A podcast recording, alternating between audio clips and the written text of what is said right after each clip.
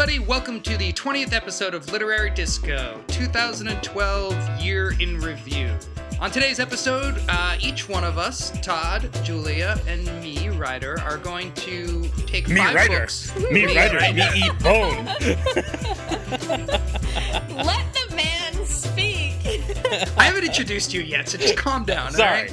Sorry. Go ahead. What we decided was rather than doing an episode where we talk about five books that came out this year, because a lot of the books we've read this year did not come out in 2012, we're just going to talk about our five favorite books that we read this year. I'm actor and filmmaker Ryder Strong. Joining me are radio and essayist. Ju- radio? She's not a radio.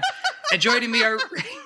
And joining me are radio personality and essayist Julia Pistel and novelist and critic Todd Goldberg. Welcome, guys.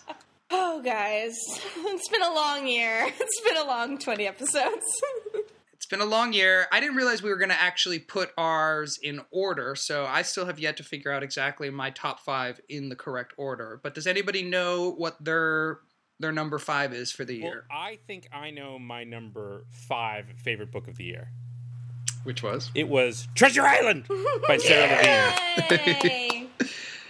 Uh, I will say that Treasure Island is my number four. so yeah, Treasure Island definitely. Julia, did Treasure Island make your list at all? Um, no, guys, Treasure Island did not make my list, although I did love it. I had making this list was really difficult for me because uh when I started, I was like, I I read a lot of books I liked and none that I loved, and then when I listed out like fifteen contenders, it was a battle royale for the top five. Uh, you know, I actually I, I found that my five books have a theme. Ooh, I can I can kind of Mm-hmm. reduce everything to one sentence, which was this year everything that I really liked was about too much education and too much expectation in a bad economy. That's my theme. Yeah, it, it, it works perfectly. I realize that all these books. So I think Treasure Island fits this Yes, perfectly yeah. Treasure Island because absolutely while fits it. Treasure Island is incredibly funny and it's mostly just a straightforward hysterical book. It also has this really great thematic point that I think is kind of pertinent to our cultural moment. Where this overeducated college graduate is moving back in with her parents and struggling to s- sort of, you know, figure out what her life is all about. And she had all these great expectations for what she was going to be and what her life was going to be like. And of course, it's all turned to shit.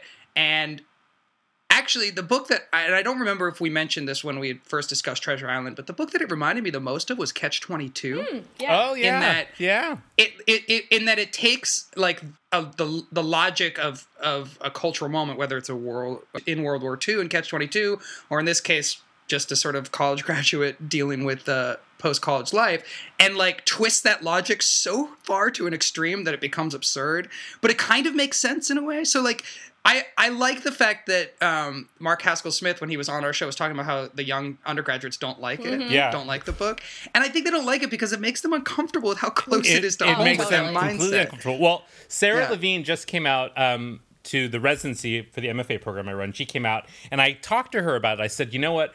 I had undergrads read the book, and I'd say if you were under 25 and you're an undergrad, you hated the the the narrator, and they hated Sara Levine, the author. If you're over 25, they loved every part of it. And she was telling me, you know, how often she gets that reaction. But she was also yeah. saying of how crazy people are on the internet about um, the animal cruelty that happens in the book, even Oh though, God. you know, there's far worse things that happen to people in that book than happen to the animals, of course.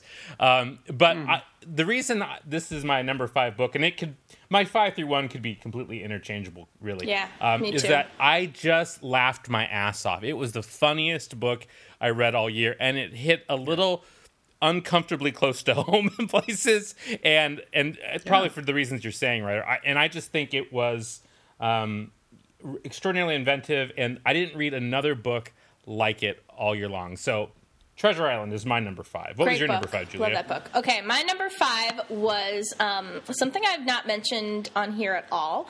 Um, it's a cheat. It's a two reads that go together. So I read. Um, I had to lead for a book club for work this book called Portrait of a Novel, which just came out this month. Um, by the literary critic and professor Michael Gorra. And what it is is it takes Henry James's portrait of a lady and it writes a very readable narrative biography of the book. So it's not a biography Ooh. of Henry that's James. interesting. It parses out the locations in it and what was happening. It's a historical look, and it also, of course, goes way deep into Henry James's life and what he was doing.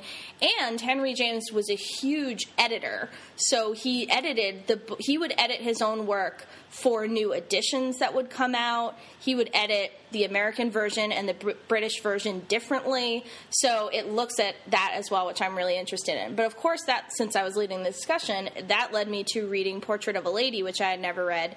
And guys, this book is incredible. It's got this heroine at the center of it. Have either of you read it? No. I don't think I ever did. I mean, I feel like I know it, but Yeah. I don't think I ever Um, read it. Yeah. Yeah, I've never even come close to reading it. I've never heard anyone talk about it. I've never wanted to read it. I'm trying to remember Yeah. what's the Henry James. What, what what can we name some other Henry Turn James of the novels? Because I know I've read. Daisy Miller, are the other biggies.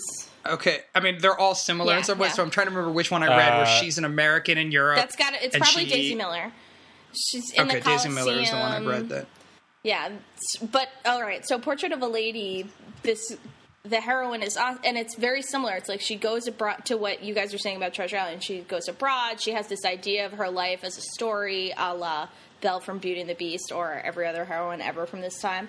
Um, and um, her expectations are not met whatsoever. Um, she is easily deceived, and it's just a really good. If you want that feeling from a classic of oh my gosh, I have no idea what's going to happen, and this has this perfect classic voice, but you feel like you've read every other classic as I have. Um, uh, not that I've read them all, that I feel like, oh, I've read Middlemarch, I've read all, all of Dickens. I like crave that feeling again. You know what I mean? Of like, let me crack Right. open this huge book and see where it goes. So, Portrait of a Lady by Henry James, and then read Portrait of a Novel. great. That was the number Great. Five. All right. And we heard your number four, Ryder. What was your number five? So my number five, um, I you know I was tempted to select Gone Girl, which uh, is something that Julia and I have both talked about, but I feel like it's on everybody's top five list for this year. so I went for the the other mystery book that I really enjoyed this year. It's and I, I unfortunately I think it's going to end up getting sort of lost in the shuffle because Gone Girl has gotten so much praise as like the best mystery of the year. But it's a book called Broken Harbor by Tana French. And we've talked about Tana French on the show because Julia has, has also read all of her books. And this is her new book that came out this year. It's um, part of, she has a series of um, it's called the Dublin Murder Trilogy, I guess, or the Dublin Murder series, where she follows different detectives from the Dublin Murder Squad. But the reason I picked this one is because, again, I think it fits the themes of um, our time very well. And I think in about 10 years, people are going to look back on this as a really interesting look at our economic downturn, like a post 2008 world. Uh, it's a guy, he's a cop, he's a detective from the Dublin Murder Squad who shows up at this. Um, this murder scene where this entire family has been killed. They've all been knifed, and it looks like the husband did it, but he's also been killed, so he would have to have stabbed himself. And it's this awful, bloody scene. The kids are dead. But the house, they the family had moved into this housing development. It was one of these housing developments that was built, you know, in a rush to be to sort of create these McMansions on the outskirts of Dublin. And it's been completely abandoned, and now it's just like the worst neighborhood in the world, all these empty houses. So they lived in this sort of perfect, you know, summation of what happened between 2007 and 2010 economically. But then there's also all these holes in the wall, and there's all these cameras pointed at the holes hmm. as if they were trying to trap something that was living in the walls. Hmm. And so hmm. it's up to the detective to figure out what the hell was going on. That and it, you know, it leads into this whole backstory. Yeah, it leads into this whole backstory about like, you know, how this couple grew up and how they fell in love and all of that to me was way less interesting than this idea of this family thinking that they were animals in the walls and going crazy because of it in this big empty house in this housing development. I just love that image and I love that idea and it was really haunting and it stuck with me in a way that images from other mystery books and stuff haven't really, you know, great fun read if you want a good mystery thriller and it's really haunting and appropriate, a, a book for our time. You know what's fascinating is that in the Inland Empire, which for those of you not in Southern California, uh, is the area outside of Los Angeles to the east of Los Angeles, there are all these McMansion gated communities that either nature has taken back over or gangs have moved into and have basically Right. turned them into their own fortresses, which I find absolutely amazing. But there's this one in um, Rancho Cucamonga. They had an article about it in the LA Times where nature took it back over, and there's just you know coyotes living in mansions, which I just Right. find absolutely amazing. I love that idea. Exactly. love and it. that's what that's the exact sort of image that this book leaves you with. It's just this creepy thing is and then it's also this question of is it all in their heads? Like Mm-hmm. were there animals living in the house or were they making it up and going crazy because they were so economically distraught? Wow, it's that really sounds amazing. Yeah. I can't Yeah. believe I haven't read it yet. Yeah. Thank you. Yeah, sounds good. Todd, what was your number All right. four? My number four is actually a book we're going to talk about, so I'm not going to talk too much about it. It is a wonderful book called We the Animals by Justin Torres, which is actually up next on the Literary Disco docket. But I just finished reading it and I absolutely loved it, and I cannot wait to talk about it. It is a really small book, it's all of 125 pages. Um, and it's it's a first person book, but it's actually told sort of in the we voice because it talks about three brothers and a fucked up family um, with a, a you know, sort of aggressively angry mother and um, a bad father, and it's it's somewhat reminiscent of Junot Diaz's Drown in a way um, in the voice of it, but it's also just remarkably moving, extraordinarily well told, and in two weeks we're going to talk all about it. So I, I will I save can't it. wait. uh, I haven't started I'll it save yet, it for so- then. Yay. But that's that's my number four. That's great. Okay, yeah, yeah, Ryder, we know what your number four is. Um, Treasure Island. Mine is, I really wrestled with whether to put this one on here because we all know the author, and I didn't want it to seem like I owed this person anything, but um, really, for sheer quality of reading, I have to recommend Megan Mayhew Bergman's Birds of a Lesser Paradise, which That is my number two book of the year. so Megan is went to the Bennington writing seminars with us, and um, we didn't know her super well, but uh, or at least I didn't. And I've gotten to know her recently because of the book and online friendships and everything. And in fact, I was one of a five people at a reading of hers recently. um, and I've never. It, I think. Welcome to the glamorous life of, a, of an author, showing up to a city and having four people there. I have to tell you, I don't think anyone has ever been happier to see me in my entire life. Probably more than like when I was born. she was she almost cried. Maybe she cried. oh I don't God! know. Um, anyway, this book is um, but Megan aside for, and really we'll put Megan aside for this. The short it's a short story collection about mankind's animal nature and our relationship to animals. And it is so fucking good. like every story, every story makes you feel that feeling that you want to feel in fiction, which is just so completely taken in by both the premise and the writing. You know, it's not writing for writing or premise for premise. And it's so sad. I think what really will get a book on my list is if it makes me feel deeply depressed for the state of mankind. That's to me an amazing book. I mean, there's there's one story about um, this lemur rescue place and a depressed woman who volunteers there because she has nothing else to live for, really. Um, there's a story about a girl who was attacked by a wolf and she's disfigured and she's getting married. There's a story about um, a futuristic dy- dystopian kind of place where there's nothing left in the ocean, but the narrator is tr- uh, taking her father, who has dementia, fishing in the ocean with nothing left in it. It is so good. And there's probably 12 or 13 stories in it, and every single one was transporting, you know, in that way that I just wish every year for a book to be this good. And I loved it. And Oh, I can't wait to read it. I haven't read it, It yet. also contains the my second favorite story, or maybe it's my first favorite since uh, the book ranks higher of uh, a parrot having a fundamental um, conflict point uh, in a story, just like Treasure Island does. Yeah. I, I think, um, and I, I said this. Um, I, I wrote an article about my favorite books of the year for uh, the newspaper Las Vegas City Life, where I write book criticism. Um, I, I thought it was the most beautiful and strange collection of short stories I'd read all year because she has an, a unique ability to be both sad and funny, which is also somewhat mm-hmm. like your personality, at the same time, um, and and to inspire interesting emotions out of unusual places. Um, but I, I, think, and and I don't say this just because we know her, but I think in 20 years, people are going to look at Birds of a Lesser Paradise like they look at um, Amy Hempel's first book or Lorrie Moore's first book. Um, that it's it's going to be one of those collections of short stories that become part of the canon of American literature. I absolutely adore that book. Yeah, it's great and I hate her for it. Oh, and uh, here's another. yes, uh, here's another note. It was it did very well in hardcover when it first came out for a short story collection, and so people might not know the paperback has an additional extra story in it.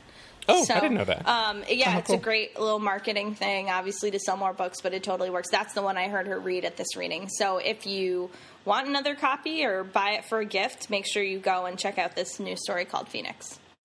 Oh, very cool. Yes. All right, Ryder, what was yours? Um, moving on to number three, three. right? Yeah, right? number three. My number three is a book called The Solitude of Prime Numbers by Paolo Giordano. Have either of you read guys no. read this book? Yeah, I, I, guess it's kind of a huge hit, but you don't hear about it. I think it's more of an international. It's a it's an Italian book, so it's a translation. It came out in 2008. Um, I, I, don't know when the translation came out. Maybe because I think there was also an Italian movie made in 2010, so maybe hmm. it was around that time it was published in English. I don't know. Uh, this is a book I read for my book club, which I've complained about on this podcast before. but I, this is this. There have been a couple shining moments in my book club, and this was one of them. And it, it's an Italian book. It follows two characters. I take it the it's, book club does not listen to your show. Maybe not. Maybe I should be nicer. Uh, I pray to God my students haven't been listening. I know that much. God, I, am sure work hasn't been listening. Go ahead, Ryder. Solitude of Prime Numbers follows two characters: a girl named Alice and a boy named Mattia, which I'm probably not pronouncing correctly. And they're both outsiders. They both get messed up uh, by uh, you know tragedies when they're young, which I won't give away because they're the opening chapters of the book, uh, and they don't know each other for the first couple chapters, and they meet in school. Um, you know, it's these tortured individuals, and and on some level, I didn't want to like the book. I started reading it, and I was like, "Ah, uh, this is." This is a you know a book about tortured outsiders. It was like a little too emo. It was kind of like listening to a, a, playlist made by Zach Braff. It was, you know, the, the world was too much for these wilted flowers kind of book. And then we I, got into let me the just book club say discussion. That if, if there's ever a world where Zach Braff programs the sound, that would be, I think, that's when I kill myself. That would be it. You've you've you have right. correctly pinpointed my breaking point. Right. so then we I got to book club and we started discussing it and I realized that this was kind of my problem that that if I if I actually looked at the way the book was written, and I looked at the the scenes and the prose itself, even in translation, it's incredible. And there's really not a wasted word. The scenes are perfect, and the relationship between these two, which could have been handled so cheesily, you know, these these outsiders, um, because uh, again, going along with my theme for the year uh, of overeducation. Uh, the character, the, the the guy Mattia is a he's he's basically autistic, but he's a mathematical genius. So a lot of the book is about you know uh, some of these mathematical ideas applied to their relationships. Hence the the solitude of prime numbers is the title. So there's a way that that if you pitched me that book, I would roll my eyes and just be like, uh, that just sounds on the nose. It sounds kind of cheesy. But I have to say, this book totally won me over in the end. And and so rather than being like an emo song, it's sort of more like a really, really nice piano sonata. It's like a perfect um, it's a short book. It won't take you that long to read, and um, it's it's got such a delicate touch to it. It's wonderful, and I I, I highly recommend. Wow, it. sounds awesome. Sounds good.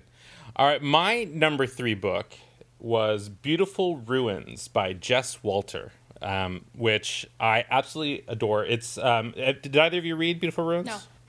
No, I've heard about it though. It's it's been a big bestseller, um, which is good for Jess Walter. He normally writes crime fiction. Um, he was up for the National Book Award a couple years ago um, for a 9/11 book that he wrote, and also um, he's written a bunch of. Uh, he wrote a true crime book. He's written a bunch of stuff, but this is his first sort of love story, and it's uh, it takes place on Cinque Terre. Is that the name of the island off of Italy? Um, and I, I'm sure I pronounced it with a very florid uh, Italian feel to my voice there. Um, but it's about um, a girl, a young woman, an actress who is um, was Richard Burton's love interest. She he impregnates her on the set of Cleopatra, where he's also having a tort affair with uh, Liz Taylor, who I think we can all agree was portrayed vividly by Lindsay Lohan recently.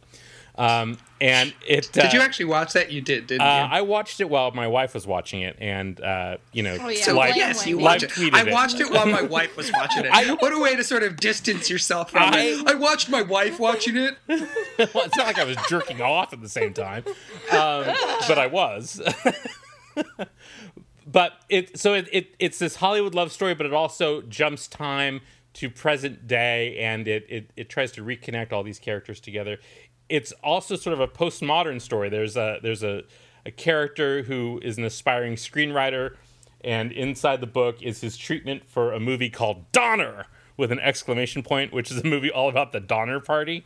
Um, oh, I have to. I have to it, it also has uh, chapters from a fake memoir or a memoir by one of the characters about his life as a Hollywood producer. It's it's just a remarkable uh, tour de force of, of writing by by Jess Walter and beautifully written and uh, it will make you laugh. And then the last chapter, I found myself um, the second time this year in tears. The first time was reading Tiny Beautiful Things, which did not make my list, unfortunately.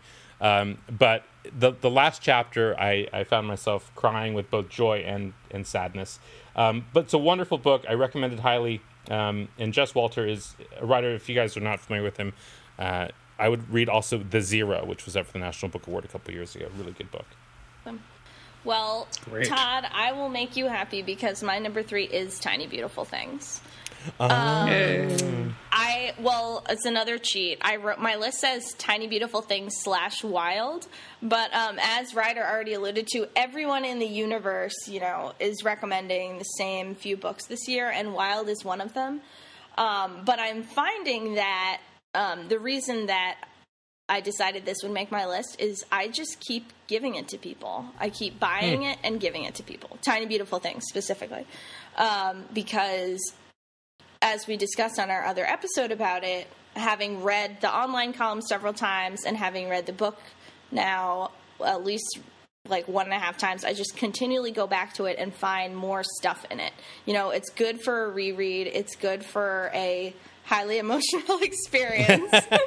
and I just feel like Cheryl Strayed has deserved everything she's gotten this year and is having a banner year and mm-hmm. totally does not need a recommendation from little me, but whatever, I still loved it. It just I mean, if if you guys haven't, listeners, uh, heard our episode about it, please do go back and listen to it because it's just a really unique book of advice columns um, from the internet that were once anonymous and are no no longer. So that is my book. And let me make a pitch here for Cheryl Strayed in general is that people are talking about her like she just burst on the scene. She has been writing for years and had a novel, Torch, that came out a couple years ago. And so she's not an overnight success. She's one of those great overnight successes that took a career to make. And just like you were saying, Julia, I, I cannot give her enough praise for the great year she's had. If there's one person who deserved to be picked by Oprah and had the light shined on her work, it is Cheryl Strayed. And J- Tiny Beautiful Things is it's not a great book to read in the bathroom. I found out because it's weird if you come out of the bathroom crying. people are gonna people, have questions for you. Yeah, you might get sent Yeah. away. But uh, I I was reading it one day uh, while using the facilities as we were reading the book to start with, and I, I came out in tears, and my wife was like, "Are you okay?" Just a really really Just an amazing BM, baby. really an moving time. BM. Let me just tell you, honey, no more corn in my diet is all I'm gonna say. God. and Wild too. We didn't. We never really talked to. You're disgusting. Uh, but Wild too uh, is just an incredible book about hiking and death. So Yeah, I still want to read Wild. I couldn't find it. I went to Barnes and Noble in a very ill-advised moment of shopping for holidays, and I was like, "Oh, stuck in Barnes and Noble." I was like, "Well, they gotta have Wild. They didn't have Wild." I'm sure it was of course, on maybe- the front shelf of Yeah. Buy That, yeah, I just didn't want to deal with that place anymore. I ran from it screaming. Yeah. Also, something you don't want to do when coming out of the bathroom. FYI. All right, so what are we up to here, let's folks? do number twos in uh, No. Number two. Oh, wow. you like that? You like that? It's themed. So I already gave my number two. My number two is Birds of a Lesser Paradise. Oh, great. Uh, my number two is "This Is Where I Leave You" by Jonathan Tropper. Oh, I like that Uh, book. This book is wonderful. It's a very funny book. I think it came out this year, right, or No, maybe last. it last. came out uh, three years ago. What? Yeah. I thought it was newish book. All right. Well, I read a hardcover edition, so I thought it was new. But um, yeah, so this is a this is a relatively new book. Uh, it's called "This Is Where I Leave You." Uh, it's going to be made into a movie, so I would Oh, urge you is? to read it as soon as possible because I think that this book is so well written. It's very funny, uh, and you can see how it's going to make a movie. You can see why they're making it into a movie when you read it, but I think it's going to be probably more of a cartoon than it should be. Um, it's if if if I were king of the world, this would be a movie directed by Alexander Payne, who did Sideways and Election. It'd be that kind of movie. Uh, unfortunately, I think they're gonna you know make it more of a straight sort of family comedy, and it'll star Seth Rogen, and it won't be very good. Wait, I'm, But- th- this is the one where the, the father dies and he said Shiva, right? Yes. Okay, Exactly. yeah, so yeah, it's it came out about it's about ago, a character. His name is Judd Foxman, and he walks in, and this is one of the greatest scenes in all Mm-hmm. of literature. He walks in on his wife having sex with his boss. His boss is like a Howard Stern sort of shock jock radio guy, and it's this wonderful scene where it, it goes on for about. 15 pages of just him standing there with a cake because he was going to surprise his wife with Right. a cake. And he was just standing there with this cake, watching his wife have sex, and his reaction, and it just his thought process and the way it's written. It's so funny. You have to you have to read it eh, eh, because once you read that section, you're hooked for the rest of the book. Oh, it's yeah. hysterical. So the book has a lot of physical humor in it, which is odd to find in a novel, and it's also hard to pull off, I think, in a novel. And this book actually really pulls it off. And that's why I think it's better as a book. And once it's going to be a movie, it'll just be like, whoop, slipping on a banana peel, and it'll be stupid. But um, Who's as a book, in it's it? great. I have no idea. It's changed directors like three times. The guy who directed Rock of Ages, Adam Shankman, is that his name? Adam. Huh. He was going to direct it, and that would have been a disaster. But now I think Shawn Levy is might direct it, who I've actually worked with, and he's a great guy. He makes Night at the Museum films and stuff like that. That's my favorite be- documentary. I don't know. I, the thing about this is where I leave you that I really loved is the complicated relationships between the siblings. So they all Yes. sit. They sit shiva. So which, if you're not a Jew, that means you sit and mourn for the dead, um, and all of the entrails of their life are fought about over and over and over again. So I can see Yes. where it could be really silly if they wanted it to be really silly. Well, I and I, I think that this is a really good companion piece to Treasure Island because it's similar in its sense of humor, but it's also similar in that our main character is going home and reconnecting with people from his past. Uh, he's way older and wiser and way less delusional than the character from Treasure Island, but it's but the ideas are very similar. You know, he's he's expected too much from his life. Right. He expected a happy marriage. He expected financial success. He expected each one of his siblings to fulfill their potential. And now the reality is hitting him in this this you know process of sitting shiva. And his dad was an atheist too, so it makes it even more you know funny that that they're sitting shiva. And the mom wrote a his mom wrote a series of sex books on how mm-hmm. to have sex. So his, it, it's hysterical. It's like this weird collection of characters. In a lot of ways, it, it, it, it could feel like a sitcom. It could feel kind of predictable, but he's a good enough writer to pull it off. It's it's sort of a lighter corrections. It's like corrections of diet. Wow, that sounds awesome. All right, Julia, what's your number two? All right, um, my number two is uh, yet another cheaty answer. Um, we I talked about this. I feel like only a few episodes ago, but my number two is the entire works of Gillian Flynn. So I wanted. well, it's only three books. Um, And all her all her columns for Entertainment Weekly or wherever she okay, writes well, for. I haven't read those, so it's Jill- Gillian Flynn's three novels is my recommendation um, because as Ryder um, mentioned, Gone Girl was awesome, but then it led me to these other two books, and the reason I really thought of them right away is that these were the books where I was like taking an extra 10 cheap minutes on my lump, lunch break or actually getting up at 6 instead of 6:30 to read them and I just absolutely loved them. And they are to me connected thematically and stylistically so much like Tana French's books um, because they're all about really really really messed up women. Um, that I would recommend them as together. You know, I don't think it's necessarily worth it to say, "Oh, well, this one's better than the other one." I don't know. Would you agree? Yeah. I mean, I, I, I love them all. I agree. I Yeah. think they're all great. I, Gone Girl, because it was the first one, still sticks with me, Yeah. and I, and I, I, I think it's it's the most well crafted. Mm-hmm. But in terms of interesting characters and weird worlds, they're all amazing, and they all go. I mean, they're so twisted. I mean, the one um, I'm blanking on the name of it. What was the? Um, Dark Places is the one with the Murder Yeah. Mystery Club. That's the Dark Places is my favorite in terms of character and setting. Yeah. Um, I just find it so interesting. It's, such a great world. This the other one about the girl, the the, the reporter going yeah, home. Yeah. Yeah, that is just that's too twisted. That one was hard to get That through. one it is was like so- made me want to vomit. Yeah. It was like ugh, and people are just so awful to each other. Is really, I mean, I, I can't talk about it too much without giving away like major plot points, but it's really twisted. Well, what's great about it is that um, instead of the, I would say, somewhat normal scenario of, you know, you don't know who the suspects are because everyone seems pretty, like, cool on the surface or nice.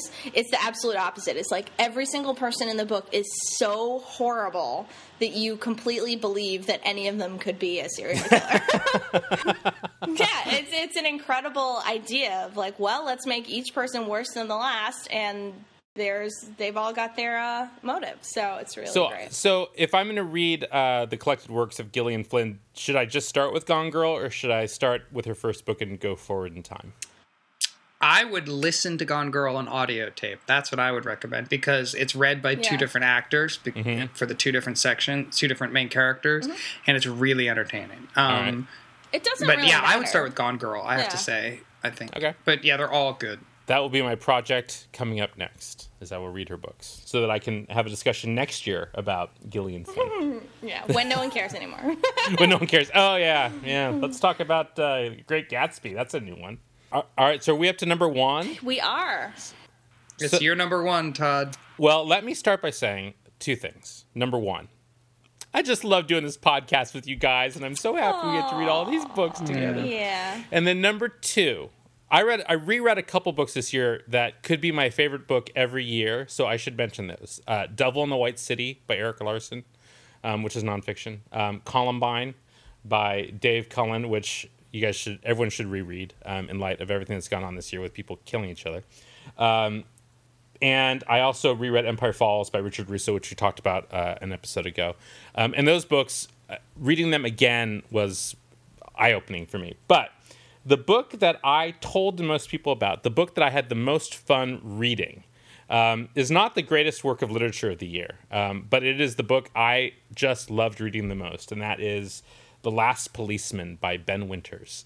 Um, which I talked about uh, a couple episodes ago about a guy, the last guy solving murders as an asteroid hurtles towards Earth. I absolutely loved it. I've recommended it to everybody that I know that likes crime fiction because I think he um, does unexpected things with a a plot conceit that could be just absolutely fucking ludicrous. It could be Armageddon, you know, um, which I, by the way, loved and cried at when Bruce Willis dies at the end. Um, but I, I just, I had a great time reading it. I did not know what the conclusion of the mystery of it would be, um, and I, I think the best book for any year is the book that you sit back and think, oh man, I wish I could read that again for fun. I wish I didn't know where all the all the twists and turns are going to come from, and that's how I felt uh, about the Last Policeman. Wonderful. I have to read it. Yeah, it sounds so cool. I remember when you were talking about it, I was like, that is that sounds so weird Yeah. that I have to read it. It, it, it, I think you know this is the guy that wrote Sense and Sensibility and Sea Monsters, I think, or Pride and Prejudice and Zombies, one of those. And so I wasn't expecting much, which is probably a horrible thing to say. Um, but man, he he really delivers a solid, quirky, bizarre, dramatic, sad, funny noir novel, and you just don't get that every year. Wow, I'm gonna buy that. You should. And apparently the uh, the audiobook is quite good too. I know a bunch of people who listen to it uh, on audiobook. All right, um, I'll do my number one. Um, I, like Tod, had a great time doing this podcast with you guys. Oh, it's been a really thanks, nice Julia. year. It has, hasn't it? I can't believe it's been less than a year. It feels like it's been a part of my life forever.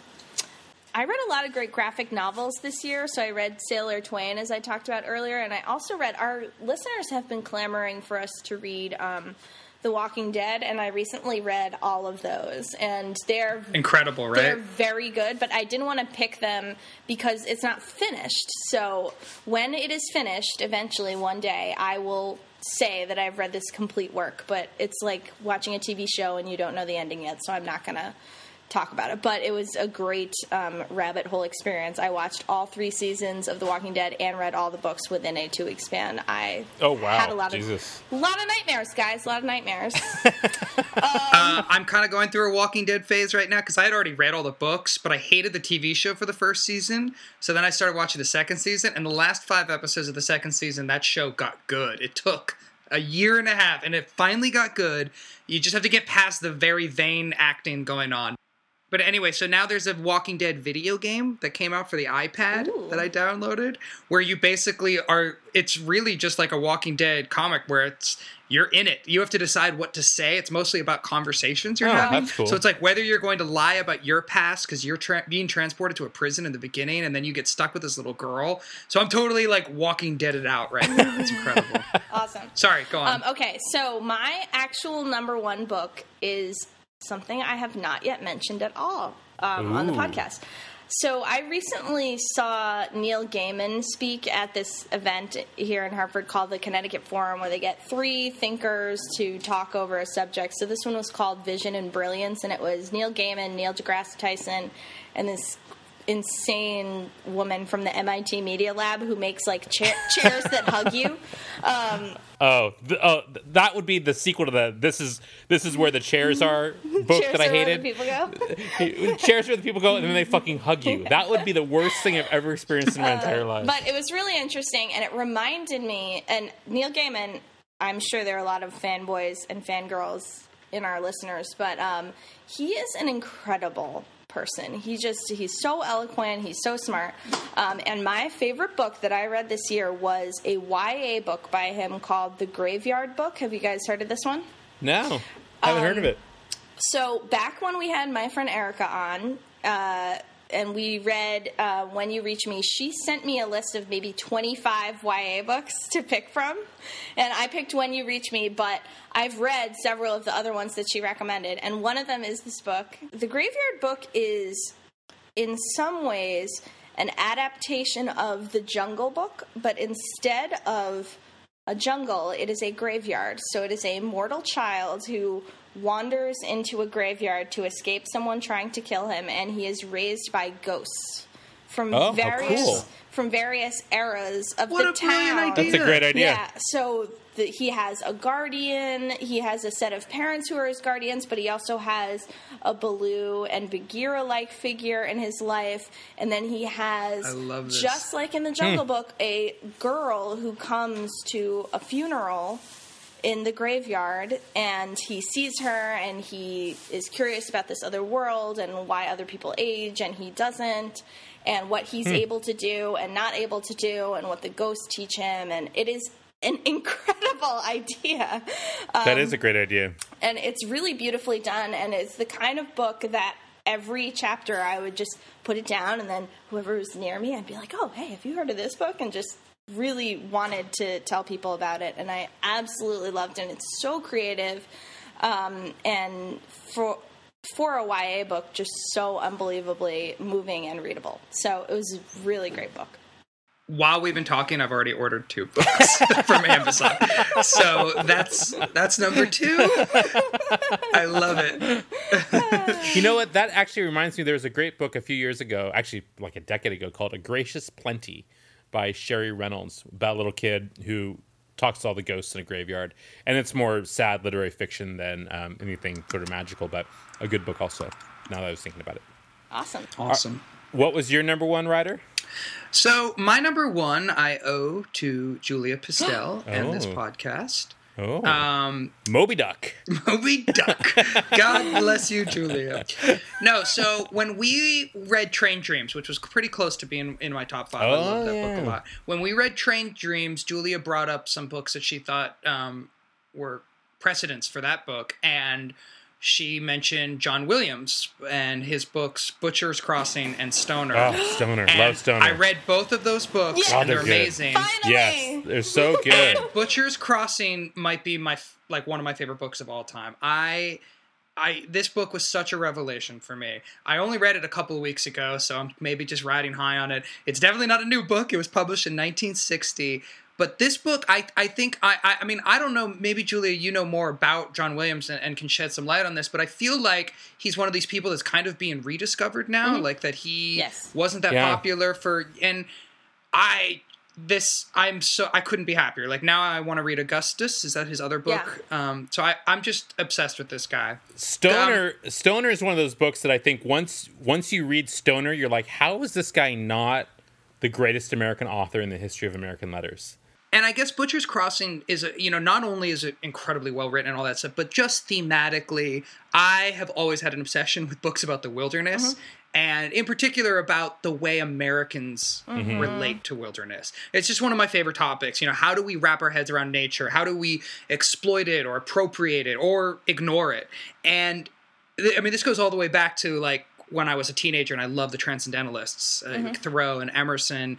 But then it's also all the Western writers that I've probably mentioned before, fictional and non-fictional, uh, Edward Abbey, Cormac McCarthy, Wallace Stegner, even I would say Willa Cather and um, My Antonia.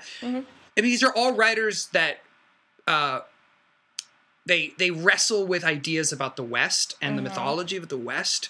Um, you know, the idea that there's empty virginal land for us mm-hmm. to take, mm-hmm. you know, which completely mm-hmm. ignores the presence of Native Americans and Right. their genocide. Then you have the idea that the land was sort of welcoming and providing, and, you know, that there's there's fortune to be made just by showing up and finding gold or catching furs. And then this idea that the that that nature itself that the land can teach you something that it, that you have an education and it makes you a man. All of these ideas coalesce perfectly in butcher's crossing and are completely demolished like Yes. the book is just it takes all of these western myths and rips them apart and does it in a really concise um, wonderful story I mean, it's a disaster. It's bloody. It's it's hard to read at times. It's disgusting, and it's very detail oriented. So it's not like it's not like a brisk read. But I have to say, this is one of my favorite books. It- Mm-hmm. Oh, I'm I'm- I mean, so we've talked about. Moby Dick all the time, but it also reminded me a lot of Moby Dick in notions of industrialization of nature, and there's just so much going on in this book. I can't recommend it higher. You you know what you also need to read? You need to read Little Big Man by Thomas Berger. Oh, I, remember, like I remember the movie. I have to see the movie again. It's been a long time the, since the that. book but- is incredible. It's a it's a fantastic book, and it touches on a lot of those things as well. But it also touches on, um, you know, even bigger issues of the American West. Um, it, it's Right. more of a traditional Western, I think, than obviously than John Williams is. But it's it's a great book that I think people forget about also. But you know what's weird is it, I think Williams is one of those writers that he only gets passed around now by people like us that say, "Oh my God, you've got to read this." He's not taught, you know. He's not one of those people that's Right. in vogue. Um, but Stoner, uh, for me, Stoner's the the big one of, of his books. Mm-hmm. Um, that one, I, I learned more about writing reading Stoner than in a lot of books I've ever read. I mean, Yeah. and and also about writing fucked up characters. Good God. Yeah, that's such a beaut. I, Rider, I'm so glad that you a read them both and loved Butcher's Crossing because I think a lot of people now are are finding Stoner and passing it around, and it is incredible. I mean, that book completely destroyed me. But Butcher's Crossing, I have not read met another person who has read it. I just, it's like this book that I carry around alone in my soul, you know, that feeling? Um, and it's I'm obsessed with this book. I reading this book felt like something I wish I had written. Do you know what I Oh, mean? yeah. Like in terms of all the ideas. So just just to explain the plot a little bit because we haven't actually touched on that. It's it's in the 1870s, and it's this guy who shows up in, in the small western town called Butcher's Crossing. He left Harvard after three years, so this is how it fits into my theme of overeducated Oh, people and yes. economic downturn. he shows up to try and uh, take care, take advantage of the buffalo hide market, and, but he wants to do it by going out and actually hunting buffalo. He doesn't want to be a trader. He wants to like be a hunter. He's this young man, and he thinks he can learn from nature. And it just turns into this disastrous hunting trip where they kill thousands and thousands of buffalo, but Don't- tragedy occurs. yeah, yeah. It's uh, I can't give it away, but it's so good and it's so depressing and exciting and I don't know. Um, it's just been the book of the year for me. I love it so much, and and also he he he very consciously is is you know he brings up Emerson early on mm-hmm. because the main character had actually seen Emerson speak. So he references like the transparent eyeball passage of Emerson, and that keeps coming up throughout the book in wonderful ways. Sometimes a little too heavy-handed, but it's clear that John Williams is is commenting on this literary tradition um, because even when the character shows up in 1870s, he's already bought into the mythology of the West based on drawings he saw as a kid. So it's like the West never existed. You know, he al- he already wanted to be a cowboy before Right. cowboys were, you know, a thing. It's like they were already dying off, and it already was a myth being dispelled. Mm-hmm. And I just I love that idea. It's such a great book. I think part of the reason that he is not better known um, is that he only has three books, to my knowledge, and they're all genre books, quote mm-hmm. unquote, and they're all in different genres. So one is a western, Right. one is a tiny academic. Stoner is just the life of one academic man. And you know it's very much like a school novel, mm-hmm. and then mm-hmm. Augustus is about Julius Caesar, etc. So because of that, uh, he. Wait, I haven't read it, so I can't say much more. But Julius Caesar, etc. I saw them at You Coachella. know. Well, it's a great, No. it's a Great period show. piece in Great Greece, show. Greece, right? Julius Uh, yeah. Caesar, etc. opened up for Dawes when I saw him Oh, at Coachella. jeez. Just There it uh, is. Boo. you know, There it sort of. But Laurel yeah, Canyon rock, just the new- so powerful. New York Review of Books is really championing a lot of authors who are out of print and bringing them back into print, and they are heroes for doing so, just so that we all get to read these books. Are we done? I think we're done. I think we're done. I mean, that was a great year-end wrap-up. Like and we Well, hold we on. we got covered. we got to cover some other favorites. Favorite movie, writer, go. What movie? Favorite Oh movie, Oh God, I can't. I was not prepared for that conversation. Julia. Favorite movie, I don't know. I just saw Les Mis, parts of which I really liked. Rider, Favorite food of 2012. Favorite food? You keep asking these questions like I. Favorite I food, Julia. 2012. Brussels sprouts. Brussels sprouts. Uh, I'm going Caesar salad. Favorite cheese of 2012, Julia. Ricotta. Mmm, ricotta. Rider. oh, horrible. triple cream brie. Triple Oh. cream Oh brie. God. Yeah, there's a there's a local cheese shop near our house, and we had we hosted a couple parties where we brought we bought this triple cream brie, and like we would have like ten cheeses, all of them would be left over, and everybody would eat the triple cream brie. It's it's amazing. All right. Um, favorite detergent, Julia. Tide. I don't know. That's what we have. Tide. I haven't really done a test. Rider. Favorite detergent or soap in the house. I have no idea what detergent. I literally buy whatever is closest to me in the store. Like, there's no difference to me between detergents. Favorite sibling, Julia. It's a tie between my sister and my brother. All right. Rider. Favorite sibling. I only got one. And he made us read Pillars of the Earth. I'm going. so he is not it. My favorite sibling of writers is not Shiloh. That's all I have to say about that. I still like. Do we have any other favorites? Um. Wait, you have to say who your favorite sibling is. Oh, my favorite sibling this year. Uh, I'm gonna go Linda. Linda caused me, you know, no problems this year. I'm gonna go Linda. Great job. Wait, Linda. Tod, did you answer what your favorite movie was for the year? Uh, my favorite movie of this year. Um. Hmm. It might be Silver Linings Playbook. I really like Silver Linings Playbook. I have my answer. What is it? Beast of the Southern Wild. Oh, I knew I knew I had I my have to favorite think movie about the, the movies I saw earlier in the year. I'm sure I saw some good ones earlier in the year. I, I can only remember what I just saw last week. But I want to see that, and I want to see Moonrise Kingdom. I haven't seen that yet oh, either. that was my favorite movie of the year. Although I saw it, All right. the, the sound was shitty when I saw it, but it, it was wonderful. I loved it. Favorite song of the year, Rider. Um, let me look through my iTunes real quick. oh well, a new song that came out this year that was the best song. Well, maybe it didn't come out this year, but I heard it this year. Was "Hold On" by the Alabama Shakes. Oh, it's a good song. Incredible song. Good song. I'm just obsessed with that. And second to that is "Hole in the Ocean Floor" by Andrew Bird off of his newest album. Incredible. And then third, I would say the cover of Graceland that the tallest man on earth did. Oh, I got to hear that. It's yeah, if you like the tallest man on earth and you like Graceland, these two things come together brilliantly.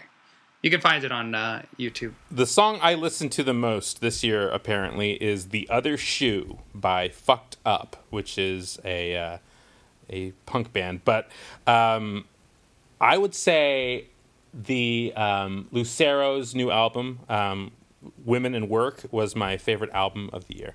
Um, I listened to that constantly, and I also listened to a lot of the Baseball Project this year. Boo. If we're talking albums, my favorite new album is Father John Misty. It's an uh, album called Fear Fun. Inc- Okay, Julia, favorite song of the year? Um, the song that I rediscovered my immense love for due to running is No Diggity by Blackstreet. That's my only music submission because that's the only music submission. All right? It's a great song. no diggity. I don't know how no the song doubt. goes. Can you sing you it? You don't? Yes, you do. You don't know that song? Oh, Maybe I He's do. lying. Julie got to Um, back that up. Sure. No uh, diggity. Here we go. Um, I like the way you work it. Okay, No diggity. no diggity. I got to You gotta back, back it, it back it up. No diggity. and I then like at the one way point you work it goes, it. um, hey yo, hey yo, hey yo, hey yo, hey yo. No diggity, no doubt. Hey Teddy Riley. Hey yo, hey yo, hey yo. Hey, yo. I think it came out in 1995. Yeah, it's really old. I remember freaking on the dance floor with it.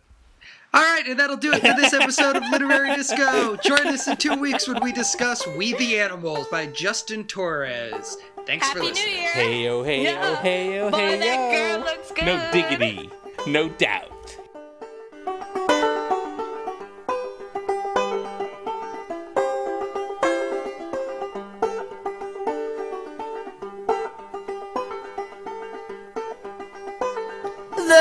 Mississippi Delta was shining like a national guitar. I am following the river down the highway to the cradle of the Civil War.